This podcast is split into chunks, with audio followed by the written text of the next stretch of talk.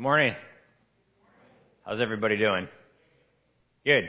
All right, turn to Acts chapter 2. We're going to start in verse start in verse 36. Let all the house of Israel therefore know for certain that God has made him both Lord and Christ, this Jesus whom you crucified. Now when they heard this, they were cut to the heart and said to Peter and the rest of the apostles, Brothers, what shall we do? And Peter said to them, Repent and be baptized, every one of you, in the name of Jesus Christ, for the forgiveness of your sins, and you will receive the gift of the Holy Spirit. For the promise is for you and for your children. Did you to that part? Just like I was just praying, right? The promise is for you and for your children and for all who are far off, everyone whom the Lord our God calls to himself. And with many other words he bore witness and continued to exhort them, saying, Save yourselves from this crooked generation. So those who received his word were baptized, and there were added that day about 3,000 souls. And they devoted themselves to the apostles' teaching and the fellowship, to the breaking of bread and the prayers. And awe came upon every soul, and many wonders and signs were being done through the apostles. And all who believed were together and had all things in common. And they were selling their possessions and belongings and distributing the proceeds to all as any had need. And day by day, attending the temple together and breaking bread in their homes, they received their food with glad and generous hearts, praising God and having favor with all the people. And the Lord added to their number day by day those who were being saved. Let's pray. Father, we thank you for your word. We thank you that it is truth. Lord, I pray that today we would hear from you. I pray, God, that you would impart truth into our hearts today, God. That we would not just hear it, but we would receive it, we would act on it. I pray for the other churches in O'Fallon, God, as they're having their services today that you'd be honored and glorified in their services as well, that the preaching of your word would go forth um, throughout O'Fallon, that um, churches would be salt and light um, to the community around them, to this dying world. Lord, we pray you would continue to be here with us. Help us to set aside any distractions and now focus on you and your word. Amen. Last week we talked about the trio of justice. Do you remember what those three categories of people that we talked about were?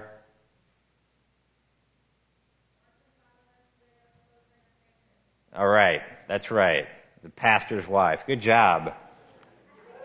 so the orphan, also referred to as the fatherless, the widow, and then the sojourner, or sometimes called the um, alien or the foreigner. Those are the three that we looked at in regards to go in service.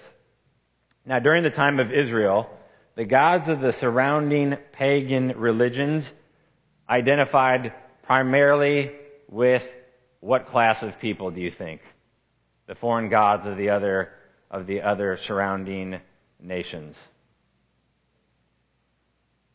The rich. The rich. Yep, the rich, the upper class. Uh, why would that be? Is they're the ones that give the money to build the temples. And they give the generous offerings. So those religions were set up so the rich felt honored and special. They could earn favor with their gods. But here's what we saw last week Yahweh, the God of the Bible, gives instructions so that everyone can participate. Everyone can participate in all areas of the temple sacrifices, even if that person was not just poor, but extremely poor. Now think about that.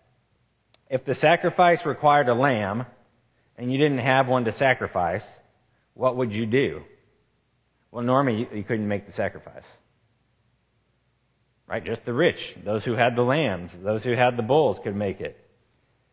But the Old Testament sacrificial system took into account that not everyone had the means by which to make the sacrifices that were set up. What did God do? He wanted people to still be able to participate in temple sacrifice. That was their worship. So he made different requirements for those with less. That's why instead of sometimes lambs, it says if you don't have that, you can offer the pigeon or the dove. this allowed all people to come before the Lord and participate in worship. Your financial position would not prevent you from worshiping the Lord and following his ways. And being rich did not earn you favor with God. Giving more would not earn you God's favor. That's the backdrop to what today we're going to see in the New Testament. Last week we saw God's heart for the poor in the Old Testament. This week we're going to see his heart for the poor in the New Testament. Now, a few weeks ago, we looked at how the disciples were sent out by Jesus. While Jesus was still here in his earthly ministry, before he had been crucified, before he had been resurrected, while he was still doing ministry here, he actually sent out the disciples on a couple mission trips, so to speak. And he sent them out by two by two. And when they went, we saw that they went and they preached the good news but we also saw that they ministered to physical needs. They healed people. They helped people. So they were going in service and mission. Now the question is, what did the disciples do once Jesus ascended into heaven? Because it's easy to stick to the task, right, when the boss is kind of overlooking your shoulder. But once he's gone, what happens? what do the disciples do. Will they go and preach? Yes, they need to do that. Jesus told them in Acts 1, You will be my witnesses. All over. And did they? Yes. Right away in this passage we just saw, Acts chapter 2, Peter stands up. He's preaching to the crowd that has gathered on the day of Pentecost, and 3,000 get saved. But then look what happens. I want you to see this. A few verses later, in verse 45 says they were selling their possessions and belongings and distributing the proceeds to all as any had need. So the message was enacted from the very beginning of the early church. The preaching goes on, but also the meeting of physical needs. Notice who's doing the selling. They. Well, in verse 45, well, who is the they? We got to go back to verse 44. And all who believed were together and had all things in common, and they were selling their possessions and belongings and distributing the proceeds to all as any had need. So the entire church was participating in meeting the physical needs of those that needed help. What is the effect of their heart attitude in helping those that needed the help? Look, I want you to look two chapters over in Acts chapter 4.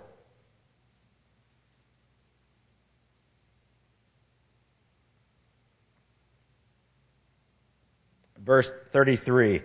And with great power the apostles were giving their testimony to the resurrection of the Lord Jesus. So they're still doing the preaching. They're going into mission. And great grace was upon them all.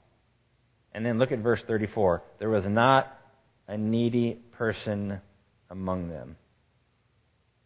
For as many as were owners of lands or houses sold them and brought the proceeds of what was sold and laid it at the apostles' feet, and it was distributed to each as any had need verse, if you're, not, if you're not careful, you can miss something here because Luke, under the inspiration of the Holy Spirit, is making reference to a promise given in the Old Testament. Look at Deuteronomy. Keep your place there, but look at Deuteronomy chapter 15. Look at what it says in verse 4. But there will be no poor among you for the Lord will bless you in the land that the Lord your God is giving you for inheritance to possess. Some versions might say there should be no poor. the point is that if the Israelites, when they took the land that God was giving them, there was going to be such abundant provision in the land that there would never be a need for there to be poor people if the covenant community fellowshipped, worshiped, and followed God's laws the way that were required. There will be no poor among you. Here, back in Acts, Luke is making reference to that. His readers would have that verse called to their mind. They're Old Testament people. They know those scriptures. The promise was now being fulfilled. When God's church is being God's church, we see scripture after scripture after scripture fulfilled. It's not about what I have or, or what's mine or what I own. It's about ministering to others. It's about helping others. It's about sharing with others. And our selfish attitude is turned into a selfless attitude. One person said it like this The disposition of one's possessions signifies the disposition of one's heart. People say to me sometimes, you know, oh, I want to be like the New Testament church. I want to have a church like the New Testament. I want to, I want to be just like the New Testament was. Okay, start here. Start with how the early church started. Generous, sharing, making sure people's needs were taken care of. This is something every single person participated in in the life of the early church. All. It said all. Everyone was doing it. They were selling their possessions. All who believed were doing it. I know people, and we've got some generous people here, very generous. I know people who God has spoken to and have done some amazing things with their money, who have been generous beyond generous. At times, in fact, even Paul was praying it before we took the offering. He made reference to it. A lot of times we think we give out of our abundance. But that really wasn't even true of the early church. Sometimes they gave out of their lack of abundance. Paul makes mention of that regarding the Macedonian church in 2 Corinthians.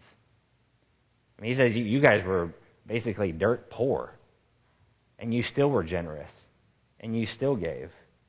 And I've seen people take money out of their retirement account, penalties and all, because they felt led by God to minister to someone in their need.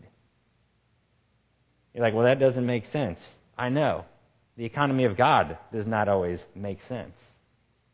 Giving to people from something that you earned and that you own doesn't make sense to the world. But in God's economy, it makes perfect sense. And I know people who they drive their car, and then when they're getting ready to trade it in, they look for someone who needs a car. And instead of trading it in and get the money for that or trying to sell it, they, they give that car to that needy person. Just this generous heart regarding their possessions. Listen, because our heart overflows with gratitude towards God, we want to help others just like God helped us. Like you realize how generous God is with us, right? Like think about that for a second. How generous God is with us. You know, he doesn't he doesn't just, you know, pull out his wallet and, you know, count the ones or the fives. Like he's just given us, you know, stacks and stacks and stacks of money when it comes to his grace. He doesn't measure it out in small little measurements of teaspoons. You know, he gives it to us by the swimming pools. Tons and tons of grace that God pours out. How does he do that? Through his son. It is through Jesus. He came here to the earth, had a ministry, chose 12 disciples, trained them, and then was crucified. Why? because many people did not like what he was doing. Many people were jealous of who he was. Many people didn't like that the limelight was on him. So they crucified him. But God used that. That was his plan Why? Because we have a broken relationship with God. Because of our sin. Our sin separates us from God. Everyone here, if we're honest, we're going to say we've sinned. All right? Sin is, is messing up. Sin is doing things that doesn't please God. That breaks off our fellowship with God. But God wants us to be in fellowship with Him. He wants us in fellowship with Him. He saw that our sin needed to be dealt with. A holy God has to require justice when wrong is done. All right, listen, a holy God has to require justice. If he didn't require justice, he wouldn't be good. He wouldn't be holy. So he requires justice. And the justice for our sin is punishment. When you do wrong, listen to me, when you do wrong, that requires a punishment. Now, sometimes the punishment can be really, really small, depending on what the wrong is. Sometimes it can be great. When you sin against a holy God, the punishment is eternal. It's an eternal punishment. God doesn't want that eternal punishment for his people. So he provides a way through the sacrifice of his son. He spills his own blood son, son of his blood. How do I say that? Let me try that. He spills the blood of his son so that we can be forgiven. So he spills it instead of our blood being spilled. God sends his son, the Father sends the Son to take the place on the cross where we deserve to be. His blood was spilled. His life instead of ours. So how do we, how do we, well, great, we know that maybe intellectually, we assent to that. We know he died on the cross. Even atheists actually will acknowledge there was Jesus, he died on the cross. And the question becomes well, what, what does that mean for us? Is that just a little historical side note from 2,000 years ago, or does that have an impact for today?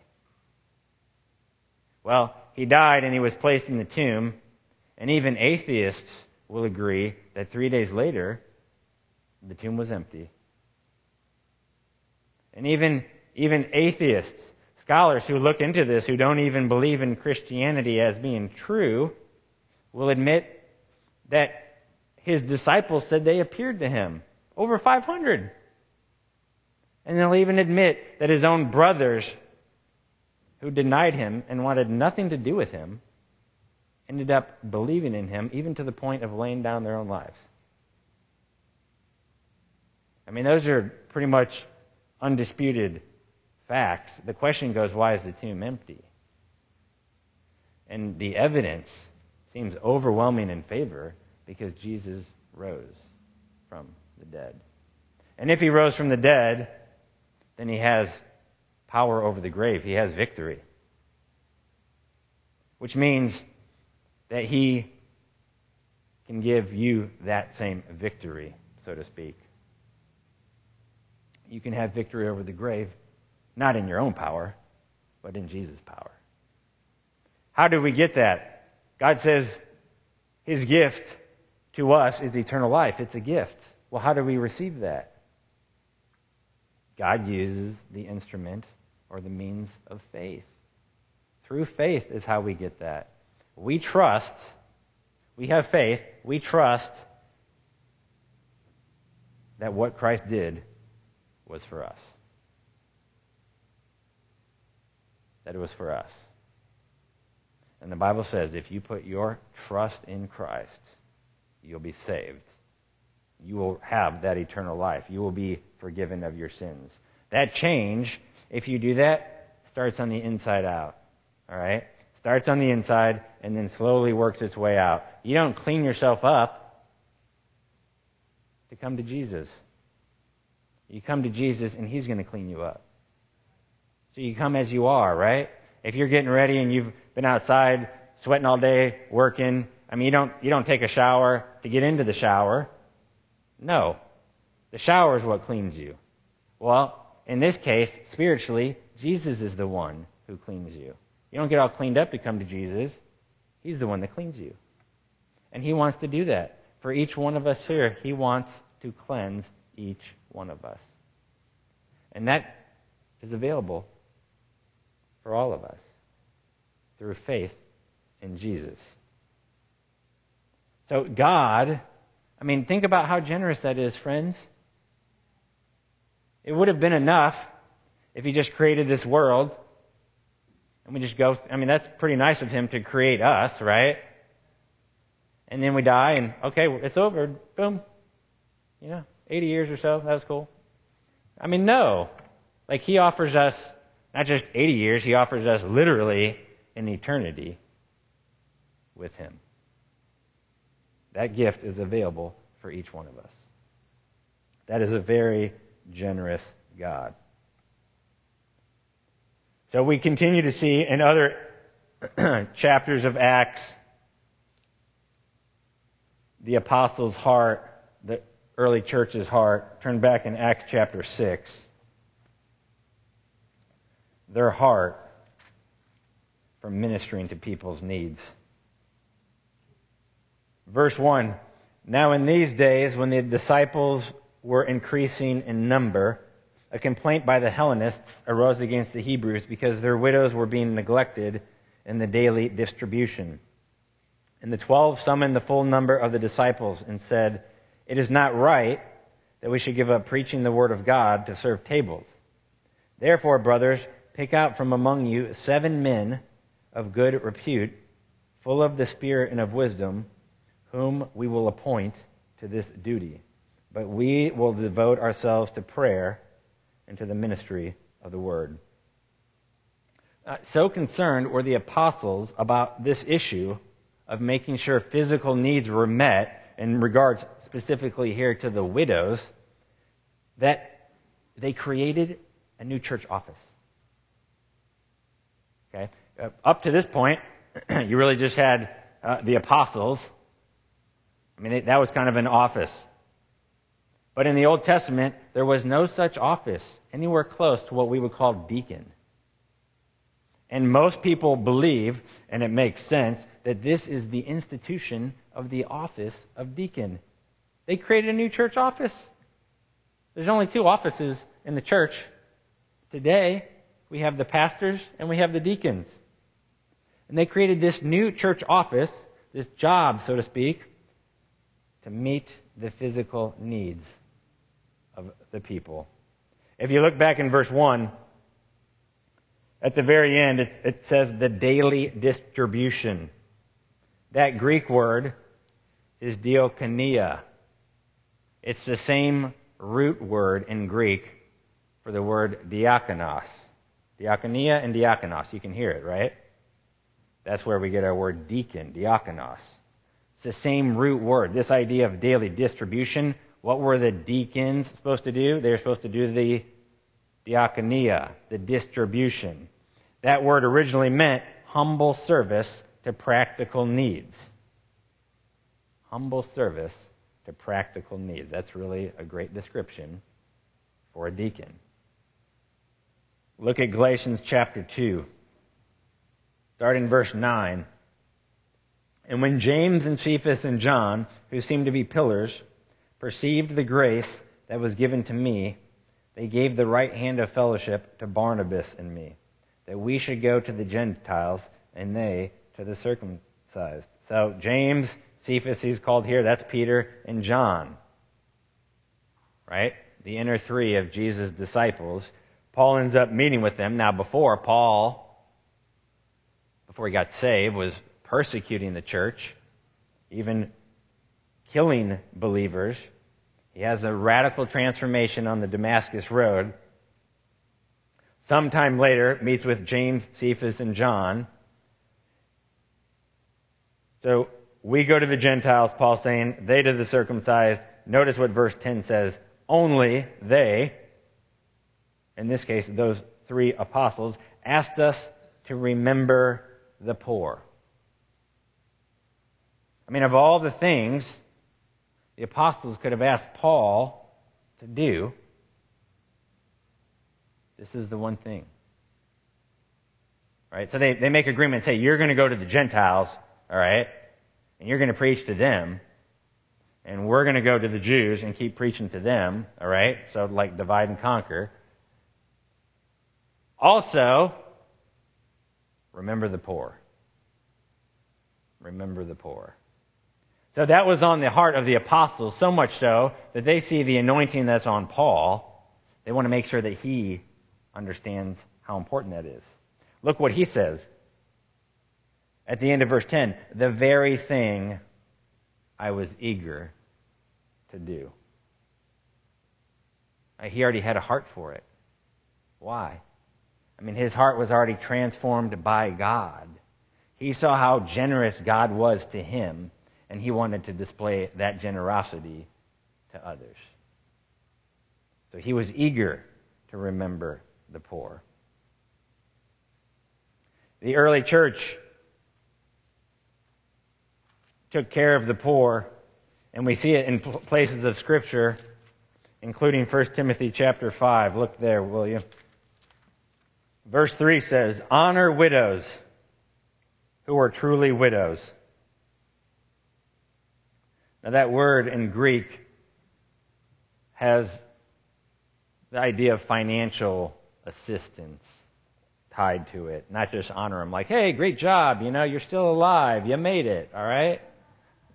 No, honor them how? By helping them, by assisting them. That's really the idea with that word honor. Honor widows who are truly widows.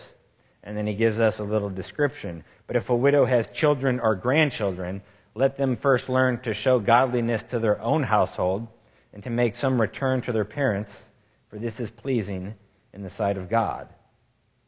She who is truly a widow, left all alone, has set her hope on God and continues in supplications and prayers night and day. So he says, those who are truly widows, and he gives us what that definition is.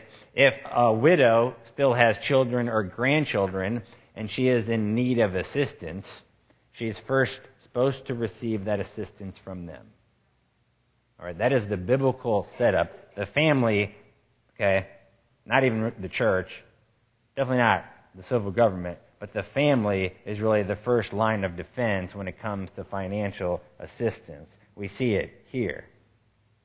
Uh, go on in verse 9. Let a widow be enrolled if she is not less than 60 years of age, having been the wife of one husband, and having a reputation for good works, if she has brought up children, has shown hospitality, has washed the feet of the saints, has cared for the afflicted, and has devoted herself to every good work. So notice, Paul's putting some requirements and basically, they have to be living out their Christianity. It has to be evident in them through a series of time. Then, verse 16, he emphasizes if any believing woman has relatives who are widows, let her care for them. So now he kind of shifts it for the ladies to make sure they're taking care of any relatives who are widows. Let the church not be burdened so that it may care for those who are truly widows. It's interesting to note, just a side note, he says, um, let them be enrolled. The church had some type of list or some sort that they kept. You had to be enrolled. Enrolled in what? Enrolled onto this list of official, truly needy widows. God wanted to make sure that faithful older ladies that didn't have a support system anymore, their husband had passed away, maybe for whatever reason their children weren't around, not even the grandchildren. He wanted to make sure that they were provided for, that they were taken care of. Notice what he says in verse 8. But if anyone does not provide for his relatives, and especially for members of his household, he has denied the faith and is worse than an unbeliever. That's probably one of the most straightforward, in your face verses in the New Testament. And what does it revolve around? Finances. It's like if you got someone in your own family and you're not even taking care of them and helping take care of them and helping support them, I mean, Paul says it, not me. You're worse than an unbeliever. Man, that's wow. We need to, we need to chew on that and think about that. But God puts the weight on people. He doesn't say, shove it off to the church. He's saying the exact opposite here. Shove it off to the civil government. No, the family is the first line of defense. The family is supposed to step up. That's, that's what God wants us to do. Listen, the, the pagan world during the time of Jesus, for hundreds of years before, for hundreds of years after, this concept of, of generosity, of helping people, of, of showing mercy, it was regarded as a character defect. The philosophers routinely wrote against this concept of helping those that were less fortunate. They believed since being generous, showing mercy, having compassion involves providing unearned help or relief, it was contrary to justice. But it's not. That is part of justice. So you didn't see many people display mercy in the pagan world. What blew away the world, the unbelieving world, when Christianity burst onto the scene, was seeing this concept of generosity, of compassion, of mercy on full display. Not just in small amounts here or small amounts there, but in large quantities. And what blew them away was it wasn't just tossing money at a problem, but it was the individuals getting involved in the lives of people and truly helping them out. So it was quality and quantity. I mean, think about it. In the early church, like, they're selling houses and fields to minister to people's needs in the church. I mean, that's sacrificial. That's sacrificial giving. That's what we're seeing in the New Testament. That blew away the unbelieving world to see that, to see the generosity. And it wasn't just occasional, it was constant. This opened the door for Christianity to flourish. And listen, we ourselves, we need to guard against the attitude that the pagan world had, that being generous, that having compassion and mercy is not good. Because I think we can lean there sometimes. See, people who come for help, they're messed up. But of course they're messed up. Otherwise, they wouldn't be coming to us for help. But guess what? We're messed up too. Maybe not in the same ways, but we're messed up. We're all broken. And we're all sinful. That's not to water down the gravity of their sin and their issues, but it should help put things in proper perspective. Because we want to make sure that we're not sitting up on our little perch and, and looking down on them.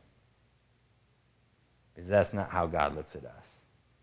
Because we were the poor and the wretched and the miserable we were enemies of God. And he reached down for us. He came down in the form of, of a man, the God man, to reach us. Listen, if someone is in a tough spot, it'll usually be, not always, but usually be because of foolish, sinful choices. But listen, guys, that makes sense. That makes sense. Bad decisions lead to bad outcomes and put people in bad predicaments. And, and people don't need us, you know, wagging their finger at them when they're hurting coming to us. There might be a time to help them get some things in order, but we need to show grace and compassion. Does there need to be truth? Absolutely. But there needs to be tons of mercy, tons of compassion, tons of grace that we are handing out. Why? Because we're following how God handles us. Tons of grace, tons of mercy, tons of compassion. Each one of us in here, if we're honest, has done some heinous things. What was God's reaction? Did he like it? No. Was he happy with us? No. But he poured out his grace on us. He was merciful. So we are generous because God has been generous to us. Look at 1 Peter chapter 1. Verse 3 Blessed be the God and Father of our Lord Jesus Christ. According to his great mercy, he has caused us to be born again to a living hope through the resurrection of Jesus Christ from the dead. And what are we getting, friends? It tells us in verse 4 to an inheritance that is imperishable, undefiled, and unfading, kept in heaven for you, who by God's power are being guarded through faith for a salvation ready to be revealed in the last time. So God has this great mercy on us. He pours it out, He pours it out, He pours it out. We need to do the same. We need to show others compassion, mercy. We need to show others who are hurting, who are needy, generous spirit. Not just in principle or thought, but in practicality. We want to walk it out. Not just talk it, but walk it. Not just discuss it, but we want to live it. All right? And if we're going to live it, it's going to hit us. It's going to hit us in the pocketbook. It's going to hit us in the bank account. It's going to hit us. There is a cost. There's a cost. If we want to follow Jesus, if we want to live like he lived, if we want to follow what the New Testament lays out for us, it is costly. It's costly in all areas, sacrifices all over the place, including our finances. All right? Some of us, we have got a tight grip on our finances. We need to loosen it. We need to loosen it. We need to use our finances to be gracious and blessing to those who are in need. That, that is clear. That is clear for us to do. This speaks to those around us. This speaks volumes to the world. Let's do it. Let's pray. Lord, we thank you that you have shown us a great mercy. We thank you for sending your Son, for giving us life when we deserved death. Father, you've been so generous to us in so many ways. Let us be generous towards others, Father. Make our hearts tender and compassionate the truly needy. Let us not turn a blind eye. We ask, Lord, that you would use us in this area, that we wouldn't consider our possessions, our bank accounts, our own, but know that we are stewards. You've put us over it for a season, so let us be wise with it and be gracious with it for that season. Lord, continue to grow that generosity in our hearts. Grow it in abundance. Let us display it, Lord, not for the world to see, but display it, Lord, for you watching our hearts. We want to be like you, Father. The world will see it, Father. Let it impact them. Use something like money that has a grip on the world. Use it, Father, for your glory. Use it to bring people to know you. Use our finances, not their finances, not someone else's finances, but our finances. Let us be a blessing to others, even if it's costly. We thank you that you've blessed us with so much. Many, many physical things, Lord, and many, many spiritual things. We truly have riches in the heavenlies through your Son, Jesus. And we thank you. Amen.